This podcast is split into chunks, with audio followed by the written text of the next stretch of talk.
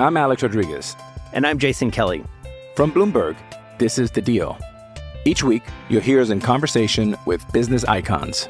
This show will explore deal making across sports, media, and entertainment. That is a harsh lesson in business. Sports is not And, uh, as simple you know, as bringing a bunch of big names together. I didn't want to do another stomp you out speech. It opened up so many more doors. The show is called The, The Deal. Listen to The Deal. Listen to The Deal on Spotify. With threats to our nation waiting around every corner, adaptability is more important than ever. When conditions change without notice, quick strategic thinking is crucial. And with obstacles consistently impending, determination is essential in overcoming them. It's this willingness, decisiveness, and resilience that sets Marines apart. With our fighting spirit, we don't just fight battles, we win them. Marines are the constant our nation counts on to fight the unknown. And through adaptable problem solving, we do just that. Learn more at marines.com. Judy was boring. Hello. Then Judy discovered ChumbaCasino.com. It's my little escape. Now Judy's the life of the party. Oh, baby, Mama's bringing home the bacon. Whoa, take it easy, Judy. The Chumba life is for everybody. So go to ChumbaCasino.com and play over 100 casino-style games. Join today and play for free for your chance to redeem some serious prizes. chumba ChumbaCasino.com. No purchase necessary. Void where prohibited by law. 18 plus terms and conditions apply. See website for details. It's time for today's Lucky Land horoscope with Victoria Cash. Life's gotten mundane, so shake up the daily routine and be adventurous with a trip to Lucky Land. You know what they say your chance to win starts with a spin. So go to luckylandslots.com to play over 100 social casino style games for free for your chance to redeem some serious prizes. Get lucky today at luckylandslots.com. Available to players in the U.S., excluding Washington and Michigan. No purchase necessary. VGW Group, void where prohibited by law. 18 plus terms and conditions apply.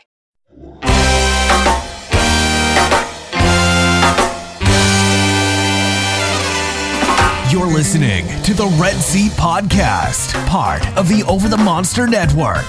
Red Sox fans have longed to hear it. The Boston Red Sox are world champions. Hosted by Jake Devereaux.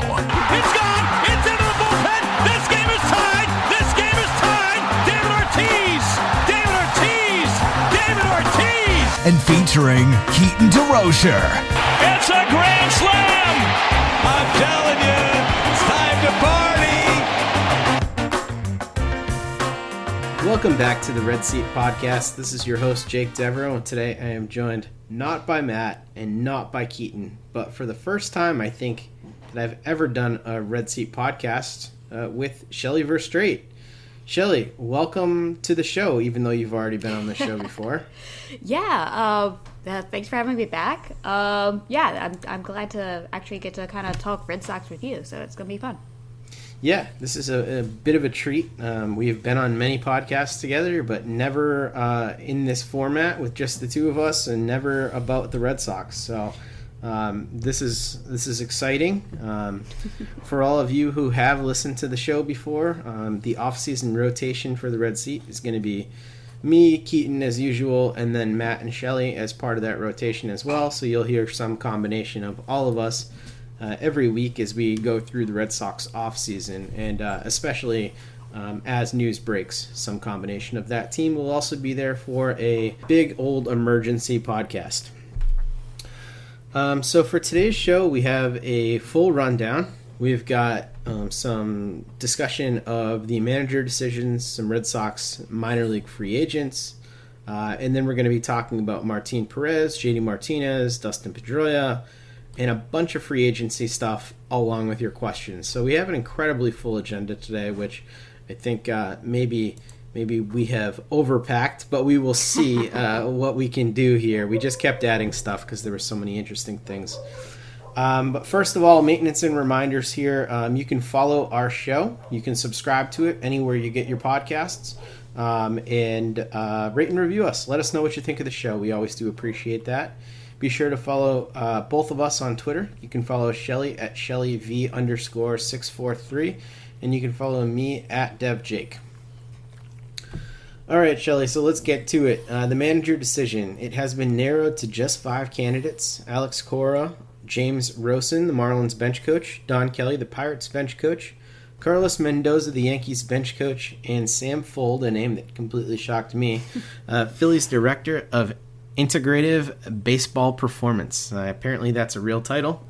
Uh, Shelly, do you have a favorite out of these five candidates? Um, I guess I guess I can answer that question in two ways.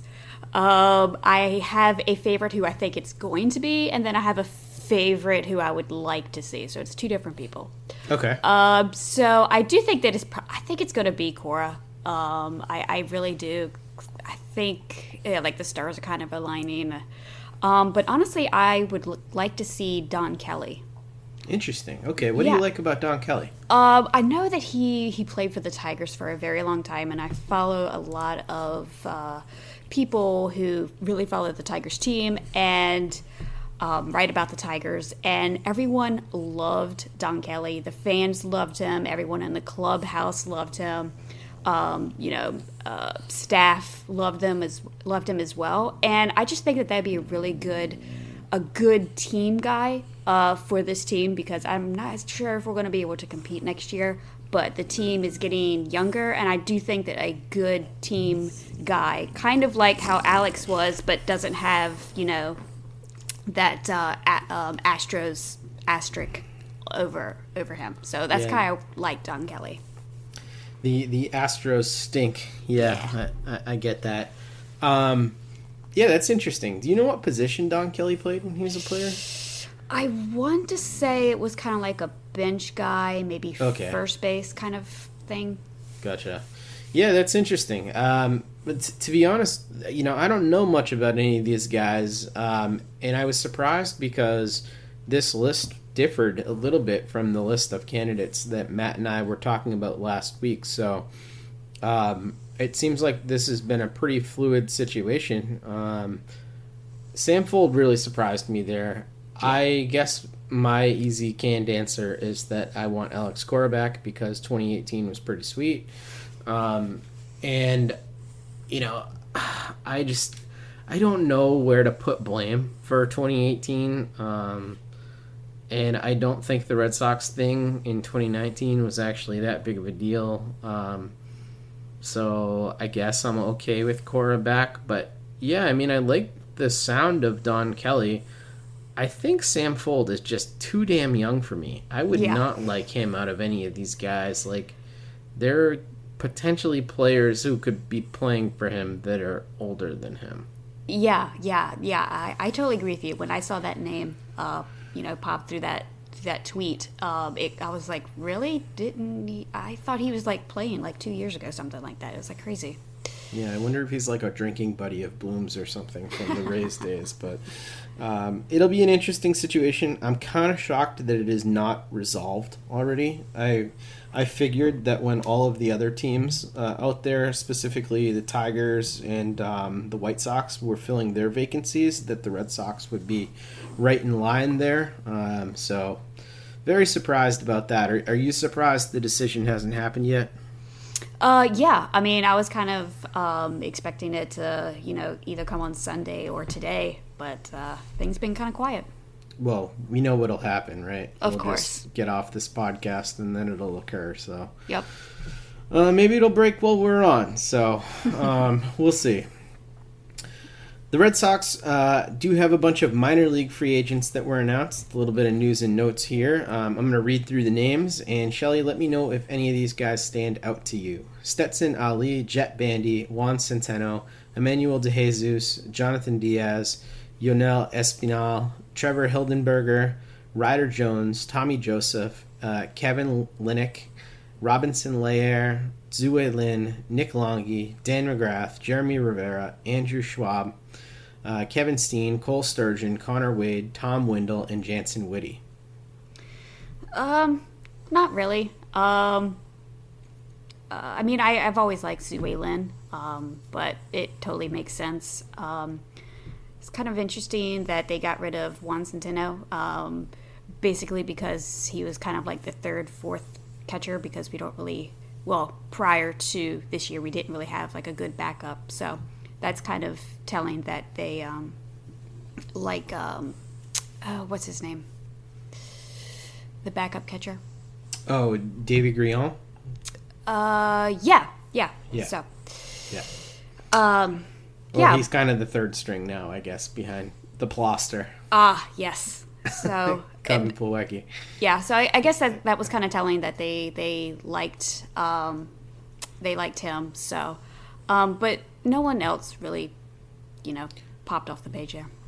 Yeah, I guess I, the only thing that stood out to me a tiny bit was just uh, Jett Bandy and Juan Centeno because uh, catcher has been a position where they've been pretty pretty weak, uh, and even with the addition of Grullon, uh, it is kind of like uh, a position without a lot of depth. So I wouldn't be surprised if a couple of these guys end up signing back with the team. Yeah. Um, specifically, I would bet one of those catchers is back with the team and hopefully Tzu-Wei Lin, but uh, you know, you never know. You hope the guy gets an opportunity somewhere. He can definitely he can definitely pick it. So Mhm. I'd like to see that. Uh, moving on, JD Martinez has announced that he will not opt out of the remainder of his deal, paying him almost twenty million per. Um, are you surprised by this? Uh, yeah, I am very, very surprised. I really thought that he was going to opt out, and I'm totally joking. No, I, um, I, I, I was like, well, yeah. I mean, it came out like pretty. It came out like so quickly, and it was kind of like, yeah, of course. Yeah, uh, I totally agree. It is not surprising. This market is seemingly going to be the worst ever, um, just by some of the early decisions that we will talk about a little bit later. Um, but yeah, I am not surprised at all. Are you happy he's back? Um, I am. Um, I, I've, I, I mean, he really struggled this year. Um, he he said it was like basically because he couldn't look at video, but also he had like a his a, a three or four year like career low BABIP. Uh, but uh, yeah, I, I'm happy to see him back. I I, I love JD. Yeah, I love good JD too. Um, And I think he can get back to being good JD. I was the most worried of all of us on the Over the Monster roundtable that we did about JD, uh, specifically about his slipping skills. So I'm hoping that um, a lot of that can be fixed by the video issues. And I do think that um, it, it becomes an interesting topic of discussion as to whether or not they decide to keep JD if he returns um, and is the player that we expect. Like even if he's 2019 JD Martinez, which was not you know the same player as 2018 JD Martinez, but still a very good player. If he returns to that level, does he become a really interesting trade chip for the Red Sox around the All Star break? Um, he could. Um, it, it, it, it really honestly depends if the NL is still going to be able to keep their DH, which Mm. is still up in the air. Yeah. Um, I really hope that they do. Um, but I don't know. He has like it's it's a it's a lot of money for a team to take on, so it might be a little bit hard to trade him. Yeah, it might be. They might have to subsidize some of that contract, but if he is hitting well, uh, it could be an impact acquisition for somebody. Although we have seen that hitters don't generally go for all that much at the trade deadline versus their pitcher counterparts. Yep. Um, all right, let's move on to the discussion of uh, Martin Perez, whose option was not picked up by the Red Sox. Um, his option was for a little bit over uh, six million. I think it was six point eight five or something like that. Um, that was declined. Do you have the exact number? Was it six eight five? Um, it sounds about right. I don't have the exact number. Yeah, I think it was. Um, but anyhow, I was a little surprised by this. And before before you jump in here, I just want to say why I was surprised. Um, I know Martin Perez isn't that good of a player. Uh, I have definitely been a fan of his over the last year, but what stood out to me with this was just the amount of uncertainty um, in the Red Sox rotation heading into next year, and the fact that Martin Perez was a positive value pitcher for this team. He had some of the better starts on the team, which isn't saying a whole lot, But what he has been really good at over the last couple of years is managing his hard hit rate, and specifically the exit velocity off Martin Perez's bat or uh, off off batters against Martin Perez has been 86 miles an hour, which is among the lower rates of starters in the league. So he doesn't get hit very hard. Uh, he's still not a great pitcher by the numbers or anything like that, but he's somebody who stays healthy um, and doesn't get hit that hard. So I guess I was just a little surprised that the market for a guy like him uh, is so bad right now that you know almost seven million bucks um, is just not a good deal for a player like that because that's clearly what this indicates to me. Yeah, I mean, prior to all of these um, um, options being either declined or picked up, I thought that it was an easy pickup. But then just seeing like the rush of just um, a lot of the options not getting picked up, I think that the Red Sox were like, oh, maybe we can either sign him back or sign, you know, someone else comparable for less. I'm thinking it's like a money saving move, which is stupid, um, especially with um, how well he has done uh, this year, how well he was doing um, for the first half of the season with the Twins last year. Um, but I, I, think it's just a, uh, you know, saving like a, a million, a million two here. So, good move or bad move, in your opinion? Um, uh, I think it's a bad move because while I mean I wasn't as big of a fan of Perez as you were, um, I totally agree. Like he is a good like number five. You know what you're gonna get, and it's you could just set it and forget it. It's like what six, seven, seven mil a year. That's nothing. Um, yeah. Yeah.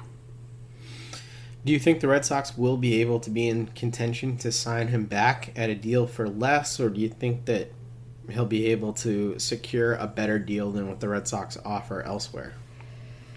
Um, I I don't think that they're gonna sign him back because I just remember that that tweet. I think it was like on Saturday where it was like three little dots because I guess they waited like forever to let him know, and I'm sure yeah. that he probably didn't like that. So uh, you know, I think he, he's probably gonna, you know, probably go somewhere else based on that. Um, yeah, I was kind of surprised at at how they treated the Martin Perez situation. You know, it, clearly he was annoyed by that yeah. reading into his his tweet there, and he seemed to come in last year and do everything the team wanted. Um, he was enthusiastic in all sorts of ways and played as well as he is probably capable of playing, it it just seemed like the team not that they owed him the contract. I totally think that if Bloom thinks he can get a better player for less, then do that because baseball performance over anything. But like, why wait so long to let the guy know? Exactly. That's just kind of, it's not a good look. Yeah, agreed. Yeah, a little odd. Dustin Pedroia, um, the tiny elephant in the room uh, that we must talk about. Uh, he was added back to the 40 man roster, and according to Pete Abe of the Boston Globe, uh, he and the team are planning to talk soon. Um, nothing has been discussed so far, according to Rob Bradford. He's owed a little over $12 million this year in the final year of the deal. Shelly, what is your sense of how this situation will end up being resolved? I've been thinking about this for a while. I I, I think it's going to go on for a little bit longer than we think because it, I think it depends on if there's actually going to be fans. Because mm. I do think that uh, PD would like to maybe play like an inning or something, or at least get like a standing ovation, like in the fans, something like that. So if they, if there's a possibility that there's going to be fans, um, I think that you know um, he might retire like a game in or something like that. But if you know COVID is doing what it's doing and there's not going to be fans, I think this gets wrapped up a little bit sooner and he'll just retire. Yeah, that's interesting. Um, I hadn't really thought about the fan dynamic at all. The implications for that, I guess, would be that you know he makes the opening day roster and that he's still taking up a spot. Um, and for me, even though I would love to see Pedroia get that round of applause at Fenway on a nice spring day, I uh, just don't think that that is going to be in the cards for him. I, I kind of think that the team wants to use that roster spot and wants to clear that up sooner rather than later. So I think we get clarity on this Dustin Pedroia situation by December, and I think that the team will end up reaching some sort of agreement with him that pays him his money along with giving him some sort of position in the organization. Yeah. Uh, maybe as an advisor or a coach or something. Yeah. Uh, something where he becomes, you know, part of Red Sox nation forever. Uh, and it just seems like Pedroia is going to be that guy who every year at spring training is talking to the Red Sox players, even when we're like 50 years old. You know, old Pedroia is going to be out there, you know, leaning on his bat, giving advice to second baseman. Mm-hmm. Yeah, I think you're right. And, and that's the way it should be for Pedroia. You know, Totally. he, he loves this game more than anybody. Uh, and it kills me that he hasn't been able to get on the field these last few years. Yeah, and I, I, it probably kills him even more. Like he's just such a gamer. So Yeah, yeah, exactly. You can't even imagine. I'm sure he's done everything humanly possible Yeah. uh, to make sure he can get on the field. But um, sticking with Pedroia for a second, do you feel like Dustin Pedroia uh, has done enough to be a Hall of Famer? I, I, I don't. Um, um, I, I kind of put him like on par with like a Chase Utley, Mm. like a really, really good player, a player that you want on your team, but just not quite um, Hall of Fame, which That's sucks. very fair. Yeah. Yeah. Uh, he doesn't have the longevity. Yeah. Um, which I think kills him. I think his peak is definitely good enough. Um, his defense is maybe among the best ever at second base, which Yeah. is really nice. I think the fact that he won both a Rookie of the Year and an MVP award makes this discussion a whole hell of a lot more interesting than it would be if he hadn't captured at least that MVP. That's fair. Um, I personally put him this past year as my number one uh, Red Sox second baseman of all time, ahead of Bobby Doerr. Um, that was a close call for me. What it came down to was defense and peak. I just think Pedroia offered a little bit more at his very best. I kind of lean towards Pedroia sneaking into the Hall of Fame someday. Cool. I, I would love to see it. Yeah, I mean, I really don't know. The the one advantage I think he might get is that second base is a weaker position historically. Mhm. So when you measure by JAWS, um, that Hall of Fame measuring system, um, he is not quite as far off the pace at, at second base as he might be at a different position. So um, a little bit of a chance, but I think that there's more chance that you are correct about this. I'm just, I'm like clinging to the the PD MVP and hoping that that gets him through. yeah, I hope so too. All right, so um, let's talk some free agency. Before we get into some of the possible options for the Red Sox, uh, there were six players extended qualifying offers. Um, the qualifying offer for this year, we mentioned it last time on the podcast, but we'll mention it again: 18.9 million for the year. And the players who were offered it were Trevor Bauer, uh, JT Realmuto, George Springer, DJ LeMahieu, who we all thought would be offered it, and then two pitchers who the Red Sox were probably going to be interested in, or at least we speculated they would be. Uh, Marcus Stroman and Kevin Gausman were both offered the qualifying offer. I was surprised that both were offered that. Were you surprised at all? Um, I was surprised on Gausman, but not Stroman. Uh, basically because the I think the Mets feel like they were competitive, um, Yep. and like their biggest hole is starting pitching. So I kind of got that one more. The Gausman one like totally shocked me just because 18.9 uh, per for Gausman just seemed like crazy, and honestly, he's gonna be stupid not to take that.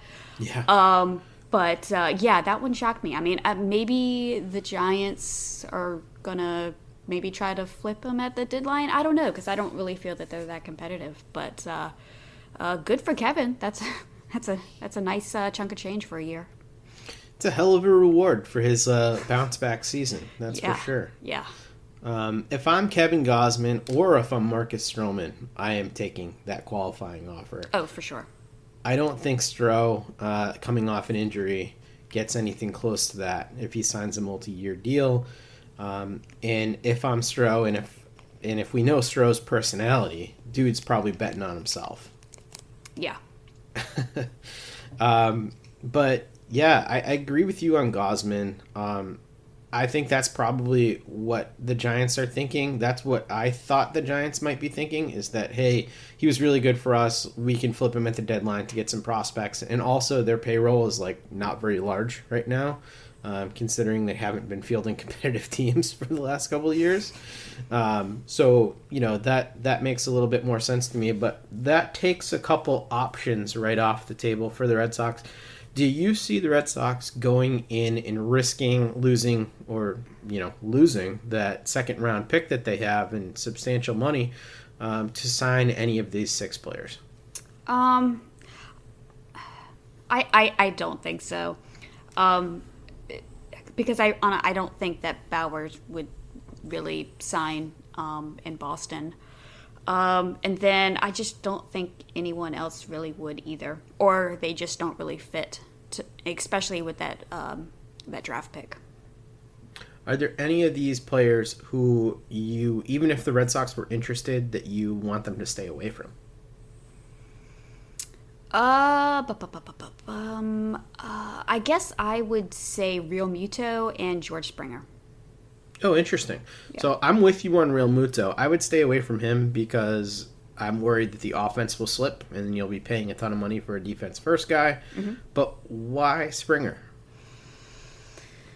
Um, I don't know. I, because I, I think that he is going to get a little bit. He he'll he's going to get more money than maybe some of the other free agents that I like that could possibly uh, play in the outfield.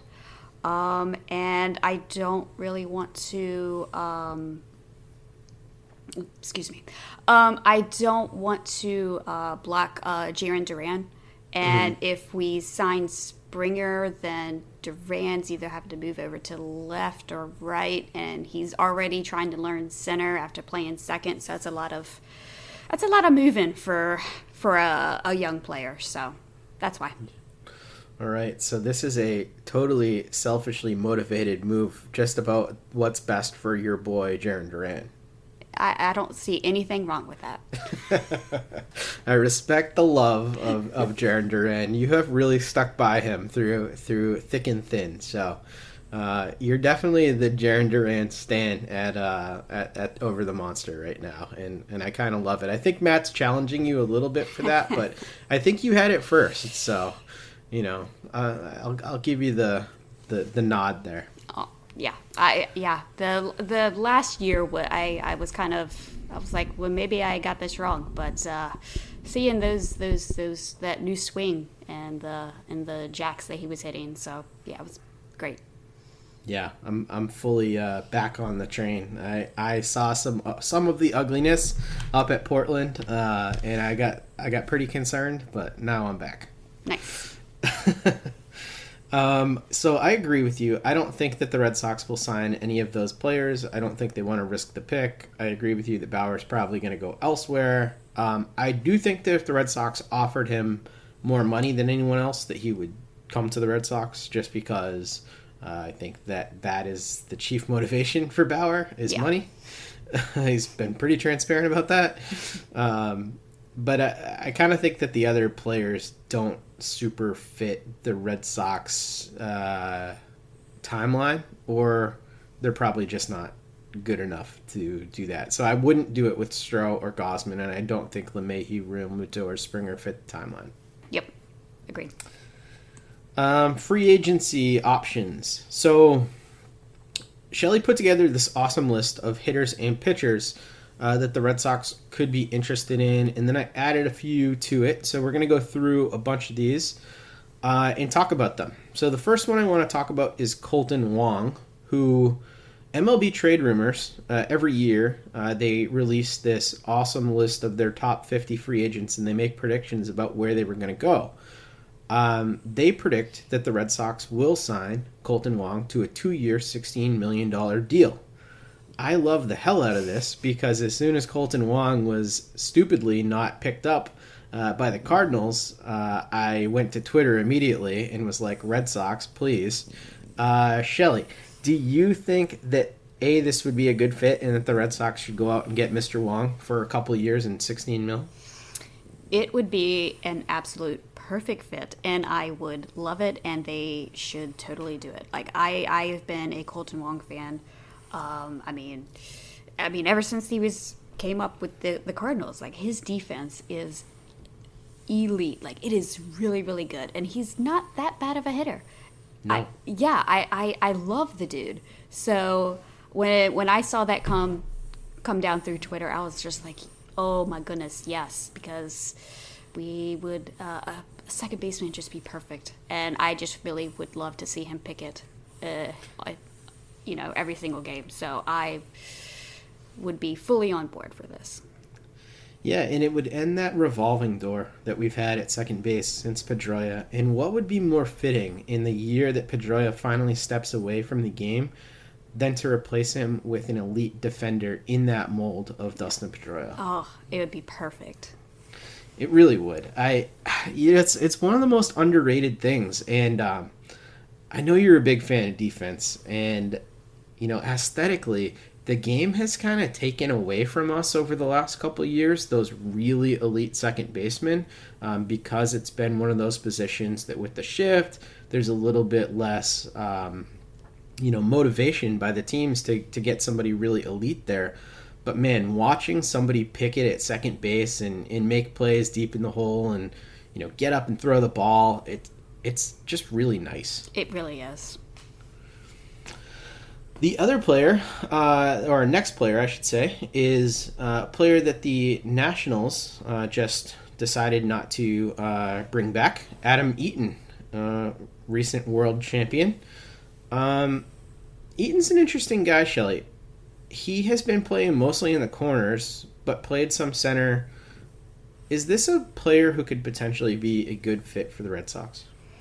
Um, I think so, but it kind of would depend um, if, um, honestly, if um, Benintendi leaves.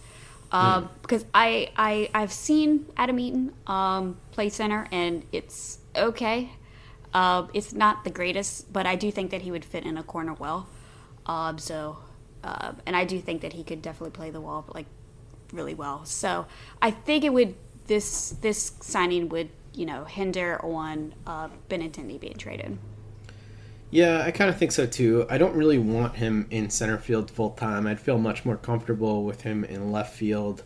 Um, the concern I would have, I guess, is that Adam Eaton's a pretty light hitting guy, and um, in that case, your outfield wouldn't have a lot of power, uh, just because it would basically consist of Eaton, somebody in center field, probably who's not going to be a power hitter, and then Verdugo in right field. So Verdugo would be like your de facto power guy, um, which is not exactly what you want.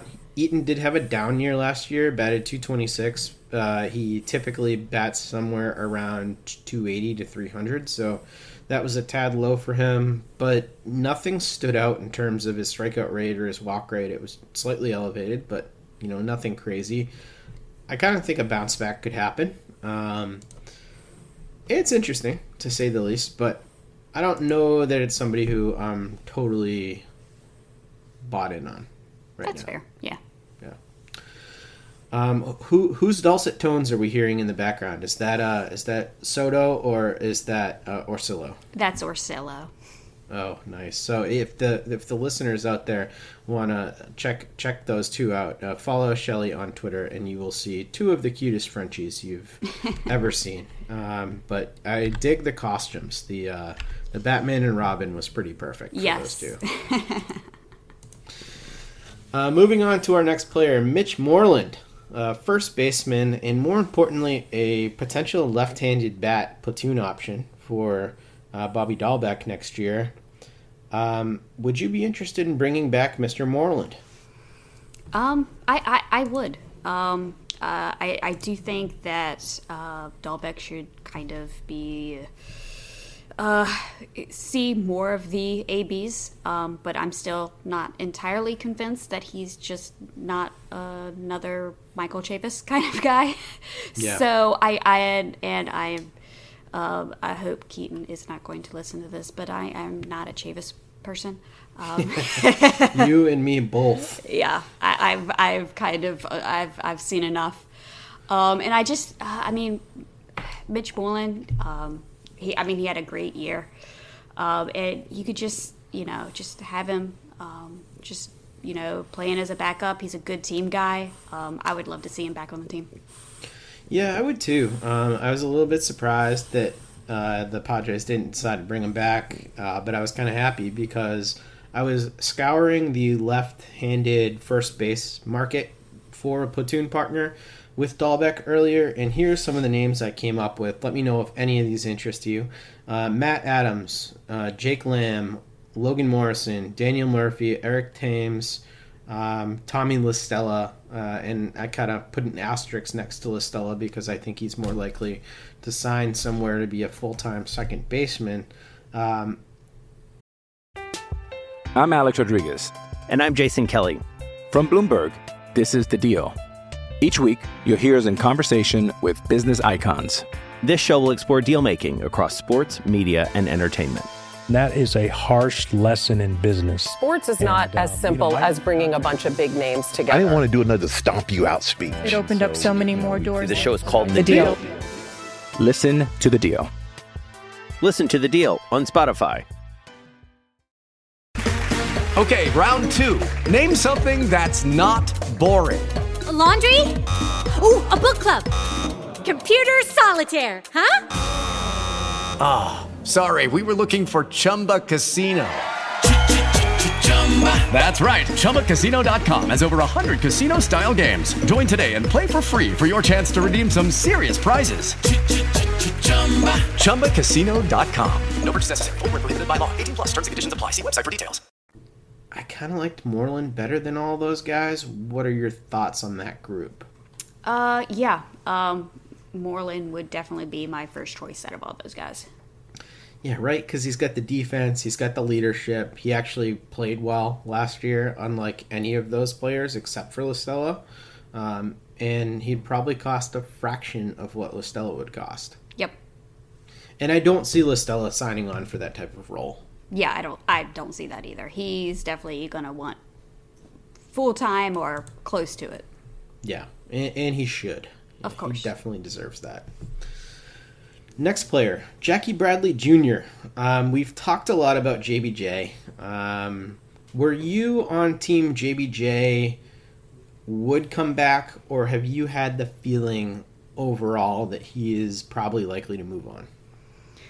Um, I was I was on team probably going to move on as much as I really wanted him to to to to sign back with the team.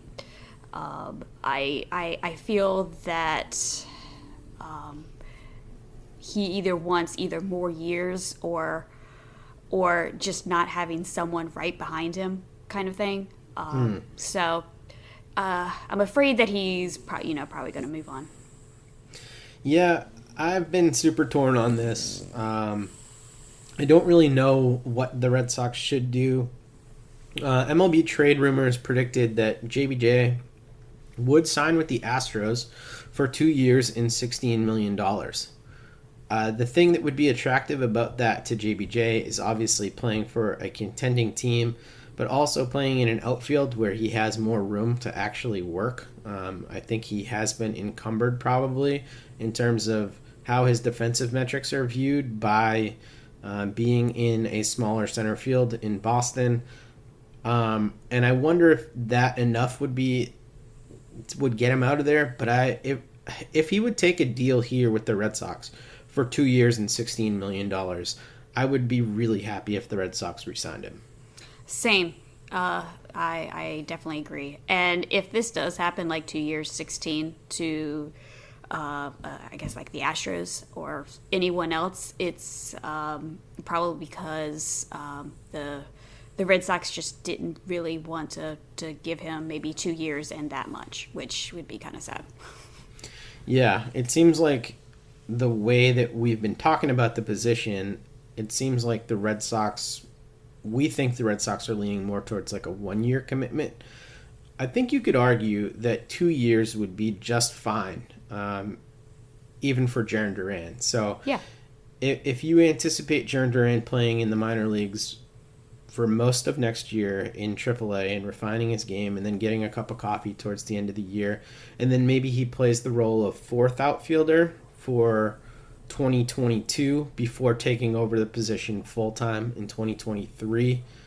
I think I'd be fine with that. Yeah, I would. And, you know, if I get two more years of watching JBJ in center, I sign me up. yeah. Yeah, that's pretty worth it for sure, especially with the soft center field market. Yep. Um, next player I wanted to talk about, Marcell Ozuna. Uh, I've been very vocal about the Red Sox uh, having should target this guy. Um, we did our predictions, and I predicted that he would sign. Um, MLB trade rumors uh, let out their uh, their their signings as well, and they predicted four years and seventy two million to Ozuna to the Nationals. So not signing with the Red Sox. But the thing that stood out to me here was that the market for Ozuna seems like it's going to be way smaller than I thought it was going to be uh, in terms of the money owed to him. Uh, Ozuna was 29 this year, had an amazing year, doesn't play good defense, so he'd have to be in left field, and eventually transition to DH. I guess I'm surprised that he's being viewed so differently than George Springer. They're predicting over a hundred million in like five years for George Springer, which is kind of what I thought Ozuna would get. Are you surprised that the projections for Ozuna have been like four and seventy based on his production? Um, yeah. Um, especially hearing that um, that Springer number. Um, because when when we were first talking about this, the four and seventy two, I was like, oh well, then JB uh, uh, Springer probably get maybe another year and maybe 80 or 90 something like that maybe just a, a, maybe just one more year than ozuna. Uh, just you know based on defense. Um, but yeah that, i mean that's really shocking. Like i definitely thought that he would get more money than that. Yeah me too. Um, yeah so the projection is 5 and 125 for springer wow. and 4 and 72 for ozuna if Ozuna and, and Fangraphs has this projection too, they're they're right around the same four and seventy, and they do a great job with their projections. So clearly, I I really misjudged his market when I was thinking that he would get that, but I think it would be a shame for the Red Sox not to be in on Ozuna at four and seventy, um, because I would think this is what my ideal thing for them to do is uh, they would ship off Benintendi to get some pitching play Ozuna in left field for two years until JD Martinez contract expires, or you trade JD Martinez, at which point you switch Ozuna to center and put Jarren Duran in that position. I would also want uh, them to re-sign JBJ in in that scenario. So you'd have JBJ, Ozuna, Verdugo for your outfield with JD at DH until Duran is ready, and then that swap happens when JD gets out of town. Yeah, um, I I would love that. Um, and if it's four and seventy two, um, I I would love to have the Red Sox just being in on on that because that would be an amazing outfield. I think it could work too because Ozuna is not good, but he's also not you know, it's not like we're putting uh, Hanley Ramirez in left field. If he goes out there, he can play the position. Yeah. Uh, he doesn't have a great arm since he had the shoulder surgery, but left field at Fenway, you don't really need a great arm. Um, the other factor here is is just that can you imagine what the offense would be like if JD can return to form and they have Ozuna in this lineup? Oh I my mean, goodness. It would be so much fun. that would be nice. Yeah, absolutely. Moving on to the pitchers. Uh, really interesting group that you compiled here, Shelly. Um, Charlie Morton, a guy who might retire. That is an interesting one. Do you, th- first of all, do you think he's going to retire? Well, if you would have asked me this yesterday, I would have said yes. But I saw on Twitter today um, that he still wants to pitch like one more year. Interesting. Yeah, it shocked me. So, um, yeah, I mean, if he still wants to, to pitch, I would love to have him as a starter. It seems like that could be an interesting option for the Red Sox too, because presumably he'd want a one-year deal. Yeah, exactly. So, what's a fair deal for Charlie Morton for one year? Do you think?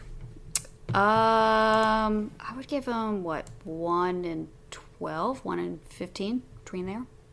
One and 12, one and 15. Yeah, that actually sounds pretty good. I, I think I'd feel comfortable doing that for him. Yeah. Yeah. Interesting. Uh, let me see if he has a projection, Morton. Um, yeah, he has a actually. Uh, MLB Trade Rumors projects him for a one year, eight million bucks. Oh. Wow. Uh, kind of surprised that's so low, but he did have a rough start to the year. He was much better later on in the year, though. Yeah. So, um, it'd be interesting if if he's healthy. That could be a potential, really really good signing. Like propel the Red Sox to the playoffs. Yeah. Type signing. Exactly. So. Yeah, interesting. Uh, next guy on your list, Corey Kluber. Uh, the his eighteen million dollar option was declined by the Texas Rangers. Dealt with a lot of injury issues over the last few years. Do you think there's enough meat on the bone here for the Red Sox to look into Kluber? Um, I think I I think so. Um, I definitely think that he would get less than Morton, and if he kind of wants to do like a one year, let me show everyone that I'm healthy, so maybe I could get another one year deal or two year deal. Um, I think the Red Sox would be a really really good like pillow contract kind of thing. Um, because yeah, he does need to to show that he is healthy and can stay healthy. Um, I saw that he is about to start throwing, um, so that that's good because he had um, shoulder surgery. Um, but I think it would be a good, you know, seven to eight million for a, a for a year of a. Let me show everyone that I'm healthy. Yeah, it's a really interesting uh, guy because Kluber, when healthy, is among the best pitchers in all of baseball. And before he got hurt, his stuff was still really good. He had had kind of an off year the last year that he was healthy. Um, slider wasn't quite as good. Fastball was getting hit a little bit. But man, if he can return to any semblance of form, uh, I mean, that's super interesting. Um, MLB Trade Rumors actually has him on a one year, $12 million deal to the Twins. So they have him signing for more than Morton, which wow. is very surprising to me. Yeah. I guess that maybe speaks to a little bit of the quality of pitcher that Kluber can be at his height. Because as good as Morton can be, he doesn't touch Kluber when he's right. Right. Correct. Yeah. Um, I, given the choice between those two, though, I feel like I would lean Morton. Same, I would, um, because I, I I've seen uh, Morton healthier more recently, and just someone coming off a shoulder injury. I mean, you never know what you're going to get from there. Yeah. And, and, and to play devil's advocate with our own selves here for a second, though, for a Red Sox team that has so many question marks headed into next year, like maybe the move is to go with the high risk, high reward guy in Kluber. Hmm. That's... You know, just thinking if you're not expecting to really contend and you're not worried about the safe play here, the ceiling probably is higher. Yeah. For Kluber. Yeah, you're right. Um, I still rather have Morton. As much as I love Kluber, like when he was on, like he was like my one of my favorite pitchers to watch. Yeah, he he was nasty. Speaking of nasty pitchers, who are one of our favorite to watch, uh, Jon Lester is a free agent again after spending forty thousand dollars on beer in Chicago, uh, reportedly before he left. Um, that is pretty cool. Yeah. Good for you, Jon. Um, he's being predicted to sign a one-year, five million dollar deal. If that one-year, five million dollar deal was signed in Boston, would you be happy? Um, yes, I would. Um, I I know that he is definitely not like he was a couple years ago, and definitely not like he was when he was last with the Red Sox. But unfortunately, I, I think that the Red Sox like did him a, a, a, bad one. Like dealt like he Mm. they yeah. But I, I just would love to see him back in a Red Sox uniform. Um, yeah, and I, I don't think it's going to take a lot of money either. Um, so maybe this is more of my heart speaking than my head speaking here. Yeah, I think it would be a really cool story um, to have Lester come back to Boston for maybe his last year or potentially even two years of his career, however long that lasts. Um, he's been open to it when people have asked him about it. Um, and I think that there is something in there with Lester. He had a pretty bad year this year, um, but you know he's not that far removed from from some decent seasons. The strikeout stuff isn't there, but he still knows how to pitch. He still stays healthy. He's okay at limiting hard contact these days. He could at least do what Martin Perez did, I think, yeah, and with more upside. I think is fair to say. I agree. Yeah. All right, next pitcher on our board. This one I really like the idea of. J.A. Happ, um, lefty uh, for the Yankees. The Yankees just declined his option. It was like a 17 or 18 million dollar option for Happ.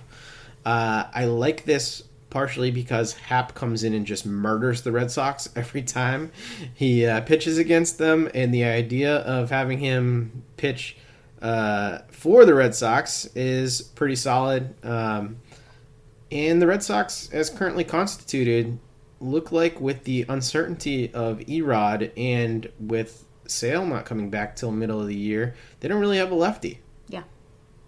Yeah. Um, when I was going through like all of these options, um, when I saw uh, J name, I was like, oh, yes, that would be a really good signing. We could probably get him maybe like on a two year deal or something like that. I think it'd be like really, uh, a really, really good signing. Yeah, I'm trying to look up what he's projected for. Um, MLB Trade Rumors has him for one year, six million bucks. Yes, please. Yeah, I'd be all over that. So he's 38 years old. Um, he had a 3.49 ERA this year. Um, you know, a few things not so great, but still 60, 65th percentile hard hit rate, 75th percentile barrel rate. Dude knows how to pitch. I'm fine with an old like this. Uh, oh, definitely. All right, next player on our list. Um, we have a couple relievers and then one more starter to round out the show, uh, or this part of the show. Um, Brad Hand, who was declined, a $10 million option declined after coming off a really good year uh, with the Indians as their closer. I was mildly surprised the Red Sox didn't put a claim in here, con- considering their waiver position. Uh, which yeah, was fourth. I, I, I was too. Um, I, I, I, I mean, I mean, I talked with Keaton um, at, at every new series, and basically we just we just complained about the reliever the re- the relievers because they were awful. Yeah. And I I I didn't think that the the the the money to to pick up hand was like too horrible. Um, so I was very surprised that they didn't put in a waiver claim or anything. Um, but maybe they can make a signing because while he had while Brad Hand is kind of like diminished just a little bit from what he was like a couple years ago, he's still a really really good reliever, and we could use some. Yeah, we sure could. And um, the projection for him is is two years, fourteen million, um, seven million per. I'd be totally cool with giving that type of deal to hand, and and I actually think that the Red Sox have a really good opportunity in this market. Um, with their newfound financial flexibility and the market being as down as it is, to completely rebuild their bullpen completely mm-hmm. with really quality guys. Yeah, because there was there was quite a few um, like relievers that were free agents. I just kind of like ran out of room, but I picked like two interesting ones. But uh, yeah, I really think that, and they really do need to like remake their bullpen because it was so bad. Yeah, in, in fact, uh, looking at the list on trade rumors right now, Brad Hand, Trevor Rosenthal, Trevor May, who I know you really like, Blake Treinen, who I really like. All four of those guys they're predicting for two year, $14 million deals. Yeah.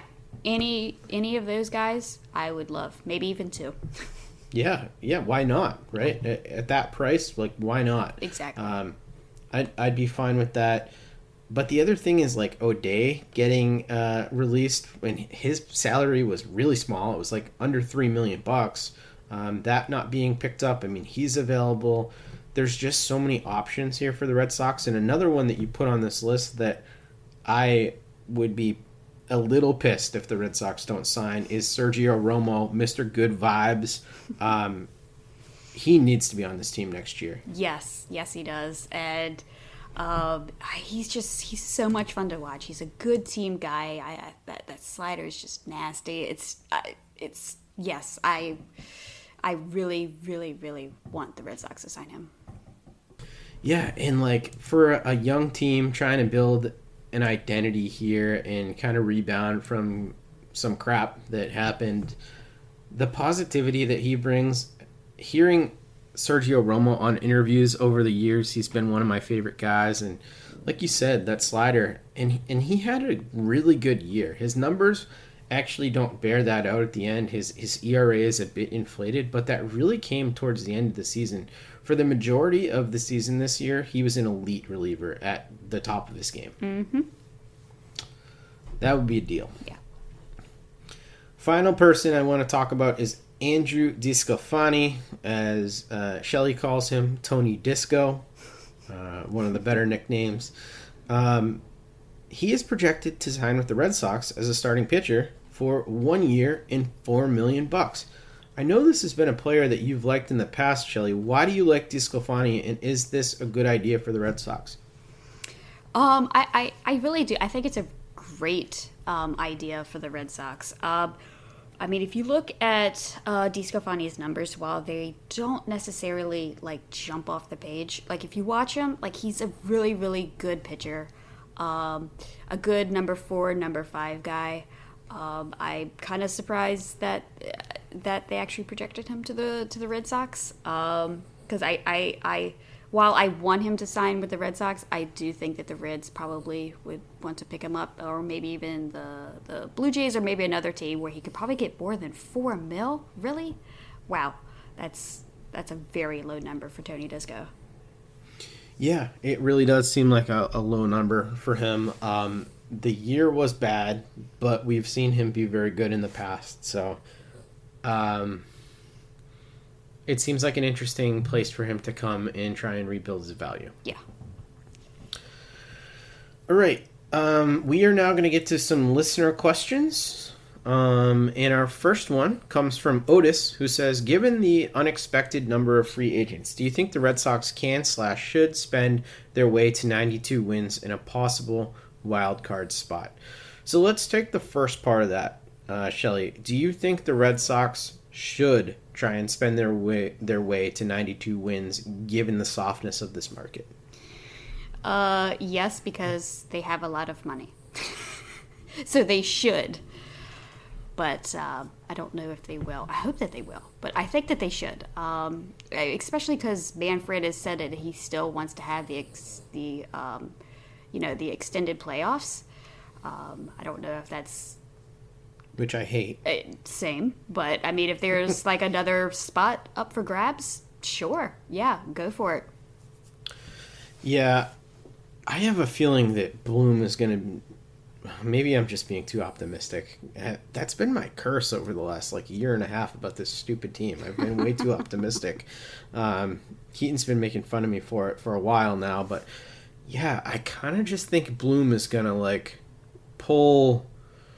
Uh, I don't know, like a Rembrandt here, and just make this beautiful roster construction and do it with you know these penny pinching deals and getting elite relievers under value and you know signing J.A. Happ and guys like that to short money contracts to come in and and actually perform. I just see them putting it all together in an off season where there's just going to be so many damn opportunities for them to get players for less than they're actually worth. I don't see him passing up on that with the ability to now spend. I I agree, and uh, with uh, this team actually does you know spend money. So if they're seeing like a lot of good deals for great players, I think that I think that they will. I mean, they could literally have, I don't know, what, like five of the seven bullpen spots be brand new players. Yeah. And probably not spend that much money. Agreed. Yeah. Yeah. I mean, you got to do that when you have the opportunity because this just doesn't come around. And, like, I hate to be the guy that's, you know, thinking about how the Red Sox can benefit from a crappy labor situation in baseball, but eh, you know, it's here. We didn't make it. Uh, yeah, exactly. May as well drink while the water's good, you know? Yep. Um, but I think that, I, I guess I will say, I think they should, and I think they will. Cool. I hope you're right. Me too. uh, we have two questions from Angel Rondon, um, and he says, uh, "How would you feel if the Red Sox picked up Marcus Semien? His value is low, and he had an MVP type season in 2019. He could help fill the hole at second, back up Devers and Bogey with better defense. Uh, do you like the idea of Marcus Semien?" Uh, yeah, I, I've been a fan of his uh, for a while. Um, I I think I would rather go with uh, uh, Kolten Wong. Um, but if if Semien's available, sure. Uh, because yeah, I, he could. Man, him at second base would be like really really awesome. Uh, because I mean he has like really really improved his defense over at short. You just move that over to second. That's that's probably gonna work. Um, so I would be fine with it. Yeah, I think I just am not optimistic that he will be able to be signed by the Red Sox Yeah. um, to play second base because I think a he wants to play shortstop. I would guess because he's a pretty damn good shortstop, and b I think that um, he's gonna get more money. And this is a contract. This is the one contract that Fangraphs and um, MLB trade rumors were really torn on. Uh, Fangraphs had him signing a multi-year deal worth thirty plus million bucks, and um, they had him sign. Uh, MLB trade rumors had Marcus Semien signing a one-year deal worth fourteen million dollars. Wow. Which one of those two do you tend to lean more towards? Um, I lean more towards uh, Fangraphs. I, I definitely think it's going to be a multi-year deal. Yeah, so here's what Fangraphs has. Um, Craig Edwards had four years, 64 million. Um, Crowdsource had three years, 51. And the average crowdsource was three years, a little over three years, 54. So and that is substantially different than one year, 14. Yeah, that's yeah. Yeah, I- guess the X factor here is like, our team's gonna just wait on shortstop till next year, when they have Lindor, Baez, Correa, Seager, and Story, Oh, that's true. and potentially Bogaerts if we don't like, you know, get off our butts and do something about this thing. yeah. Ah, man, that's a tricky situation. So, I just think he's gonna be too expensive for the Red Sox. I'd rather have Wong. I'm with you. Yeah. Uh, yeah, because I, I really do think that he's really wants to play shortstop. So Yeah. Next question from uh, Mr. Rondon here. He says, "Is D? I'm gonna butcher the hell out of this name. Uh, is Dovydas Neverauskas, a Bloom pickup. He was placed on waivers by the Pirates. He's only 27. He's got a 95 mile an hour heater. Great curveball. Hasn't found much success in the majors. Uh, first of all, Shirley, had you heard of this guy before? I have. I have. Uh, Okay. Just because I saw the name on Fangraphs and I'm like, I need to know who this guy is. um, but um, I, prior to seeing this question, I was like, oh yeah, it'd be a great signing. Uh, but Rob Biertempfel, who writes for The Athletic, um, says that. Uh, uh, this guy's last name, who I'm not going to attempt, um, has mutual interest with a team in Asia. Hmm. So Okay. either in Japan or KBO. So he's probably going overseas, unfortunately. The money is probably substantially better, and the opportunity better for for him. That makes sense. Yeah. Uh, I looked a little bit into his profile too. 70 grade fastball, uh, hard cutter, curveball that's kind of slurvy. Uh, seems like an interesting guy, but uh, he had a lot of the same issues that you see with the Red Sox guys that have awesome stuff, like the Robinson Leyers. Uh, great stuff, but not a lot of command. Yeah. Uh, but interesting nonetheless. Stan says, "Will the the Sox checkbook their way into the playoffs this upcoming season?" Um, we both say yes. Yeah. Yeah. Yeah. For now, that probably change in a week. um, the big man says, "Any starting pitchers that are worth trading for?" What do you think about this, Shelly? Um, I, I I think so. Uh, because I mean, I, I that's why I think um, Benintendi is going to get moved for a starter. And we had a roundtable a couple weeks back, um, and I had him going to Miami, and then like Pablo Lopez coming back, and I would absolutely love that. Yeah, I would love that too. Um, I don't know if it's going to be realistic, um, whether or not that can happen. I hope it does because you know I love Lopez as well. Um, I kind of think this is a move that you save trading for a pitcher, and and the reason why I say that is because the guy who you do it for, I, I think. All right, so both of us had them trading for a pitcher, right? We both had them. You had trading for Lopez. I have them trading for Plesac. Did you have them using Benintendi for that? Yes. Yes. Okay, so we both uh, are in agreement there. I think if they can do one of those moves, you do it. But if you can't get one of those young controllable arms, I think you are saving Benintendi for the right situation. Yeah. Um, when you have more clarity on what your own pitchers can do. What do you think about that? Uh, yeah, I agree. It's definitely has to be a a, a young, controllable uh, starter, um, and then if not, you know, maybe uh, see how your pitchers are doing, and then also maybe Benny can kind of do a little rehab as well, and uh, make it a little bit easier to get um, one of those guys. Yeah, gotta gotta rebuild some of that value. I always think about like trading for pitchers when your team, you know what your team is, and it's just like on the cusp of taking that next step. Um, I think we're so unaccustomed to the idea of the Red Sox actually leveraging prospects to go out and, and get that guy. The last time that happened was Chris Sale. Um, Yeah. And that just seems like a long time ago now, even though it isn't that long ago. What was that, 2017? Yes, yes, right before Yeah. 18, yeah. Those were the days. they, they were. Uh, Quinn Riley says predict the rotation as a command. So he is he's commanding us to predict the rotation. Uh, do you have a five that you would predict? Um, I'll let you go first. Okay. Uh, I put together Eovaldi, Houck, Pivetta, J. A. Happ, Drew Smyly. Ooh, I I like that. That sounds good. I'll go with yours. yeah, it's not terrible. Yeah. Um, all right, next question says this is from Scott Nadell, the surfing guy. He says Jon Lester for one and five. Yay or nay? Uh, yay, sure. All right, yeah.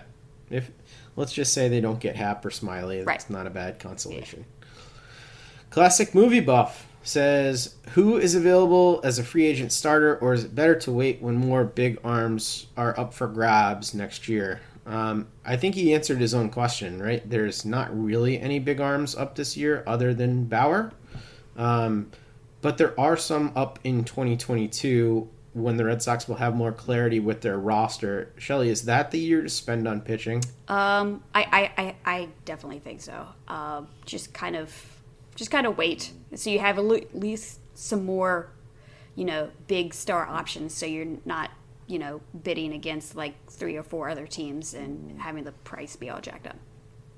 Is that the the time that the Red Sox get a high money three year deal with Max Scherzer to close out his career. Oh my goodness, I would be so happy. I, I, think both of our brains would explode yes. with Scherzer on the Red Sox. Yes. that would be awesome. Um, final question from BJ Pavanka. He says, Who should the Red Sox get for center field and starting pitcher, assuming they don't want to give up draft picks? Um, so we covered off on the starting pitcher stuff. Did you have any center fielders, and he spe- specifies not JBJ, mm. who they should go after? Um, I don't know. What What do you think about maybe bringing back Kevin Pillar for like another one year deal? So that's interesting. Um, I named three guys, and Pillar was among the three that I named. The other two that I named were Mallex Smith and Michael A. Taylor. Out of that group, I think I prefer Michael A. Taylor out of all three. Hmm. That's fair.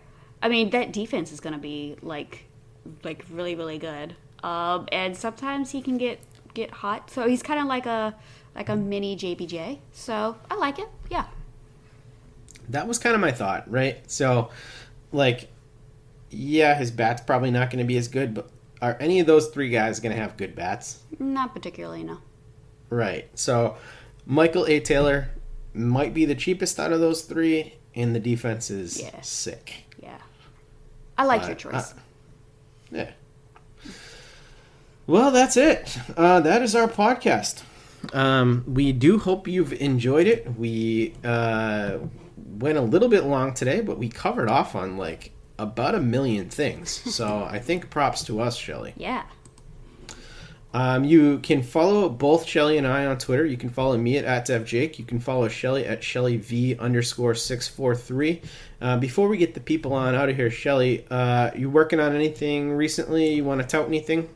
Um, no. I've been kind of quiet, taking it, taking it kind of easy, but I should be working on a few things here soon, hopefully. Right on. Well, you know, everybody out there should definitely be checking out all of the written work on overthemonster.com. Matt's doing some great stuff up there, like usual. Uh, Shelly and I, along with Keaton, have been contributing to the roundtables that happen every Friday. Uh, so definitely check those out, and uh, you know, follow follow this podcast if you haven't. Tell your friends about it. Uh, we will be coming to you as needed when news breaks, and every single week during the off season. So thank you again for your listen. We really do appreciate you guys tuning into the show and being loyal listeners to us, and we will be with you next time.